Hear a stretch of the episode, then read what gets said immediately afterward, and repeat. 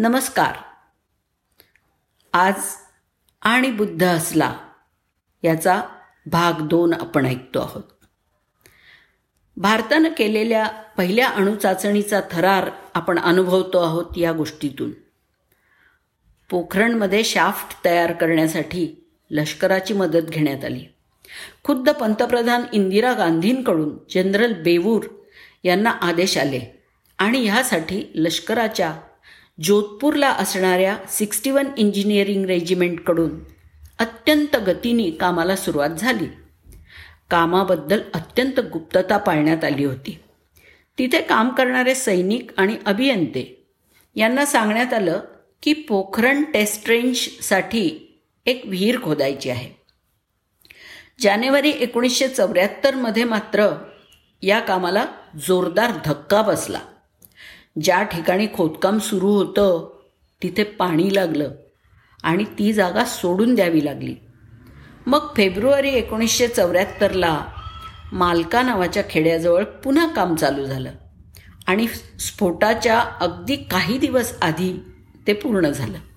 प्रकल्पाविषयी अत्यंत कमी जणांना माहिती होती आणि याच्याशी संबंधित बैठकांमध्ये फक्त निवडक लोकांनाच सामील केलं जायचं.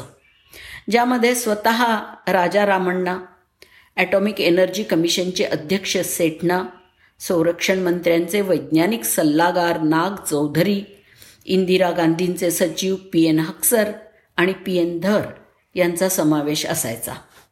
परीक्षणाच्या काही दिवस आधी शेवटची बैठक ठरली होती ज्यामध्ये परीक्षणासाठी हिरवा कंदील दिला जाणार होता.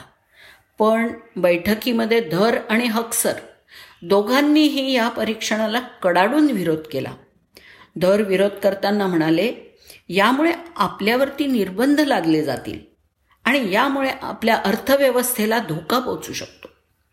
दुसरीकडे हक्सर यांनी पण विविध कारणं आणि तर्क देत विरोध कायम ठेवला. पण डॉक्टर राजारामण्णा म्हणाले आता सर्व तयारी झाली आहे. आता मागे हटू शकत नाही. या सर्व गदारोळात एक व्यक्ती अगदी शांतपणे बसली होती. ती म्हणजे इंदिरा गांधी. सगळ्यांचं बोलून झाल्यावर त्या जेव्हा बोलायला उभ्या राहिल्या तेव्हा म्हणाल्या इस साफ सीधी बात के लिए इस परीक्षण को निर्धारित तारीख पर हो जाना चाहिए क्योंकि भारत को दुनिया के सामने एक ऐसे प्रदर्शन की ज़रूरत है. या ऑपरेशनचं आधी नाव निश्चित केलं गेलं नव्हतं. ज्या अठरा मे एकोणीसशे चौऱ्याहत्तरला जेव्हा हे परीक्षण झालं त्या दिवशी बुद्ध पौर्णिमा होती. म्हणून ह्या ऑपरेशनचं नाव पी एन धर यांनी स्माइलिंग बुद्धा असं ठेवलं.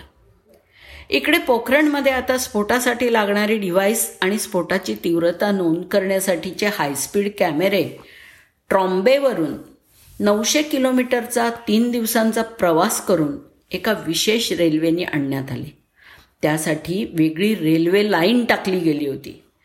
तेरा मेला अनिल काकोडकर आणि इतर पाच जणांच्या टीमनी शाफ्टपासून जवळच एका झोपडीत ते डिव्हाइस असेंबल करायला सुरुवात केली.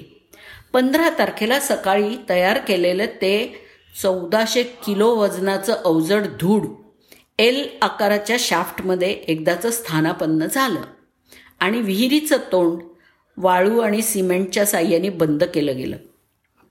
आता सगळेजण वाट पाहत होते प्रत्यक्ष स्फोट कधी होणार याची? शेवटी तो दिवस आला. तारीख होती अठरा मे. सकाळी आठ वाजता परीक्षण करायचं ठरलं. त्याप्रमाणे या दिवशी प्रकल्पावर सारे महत्त्वाचे लोक उपस्थित होते. पण ते होते प्रत्यक्ष जागेपासून दूर एका बंकरमध्ये बनवलेल्या निरीक्षण कक्षात.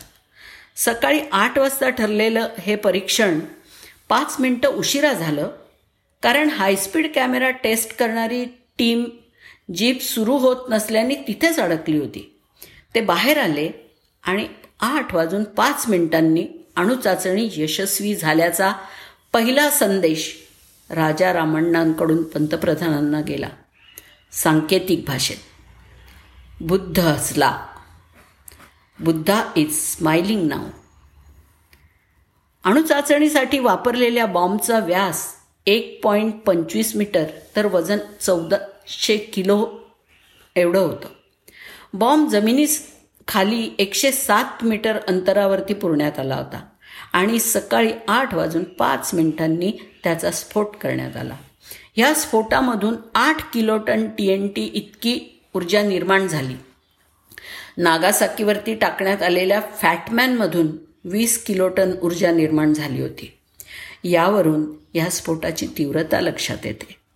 आणि भारत जगातील एक अण्वस्त्रधारी देश बनला. तर ही होती कथा आपल्या भारताच्या अभिमानाची शत्रूवर केलेल्या कुरघोडीची आणि हसलेल्या बुद्धाची.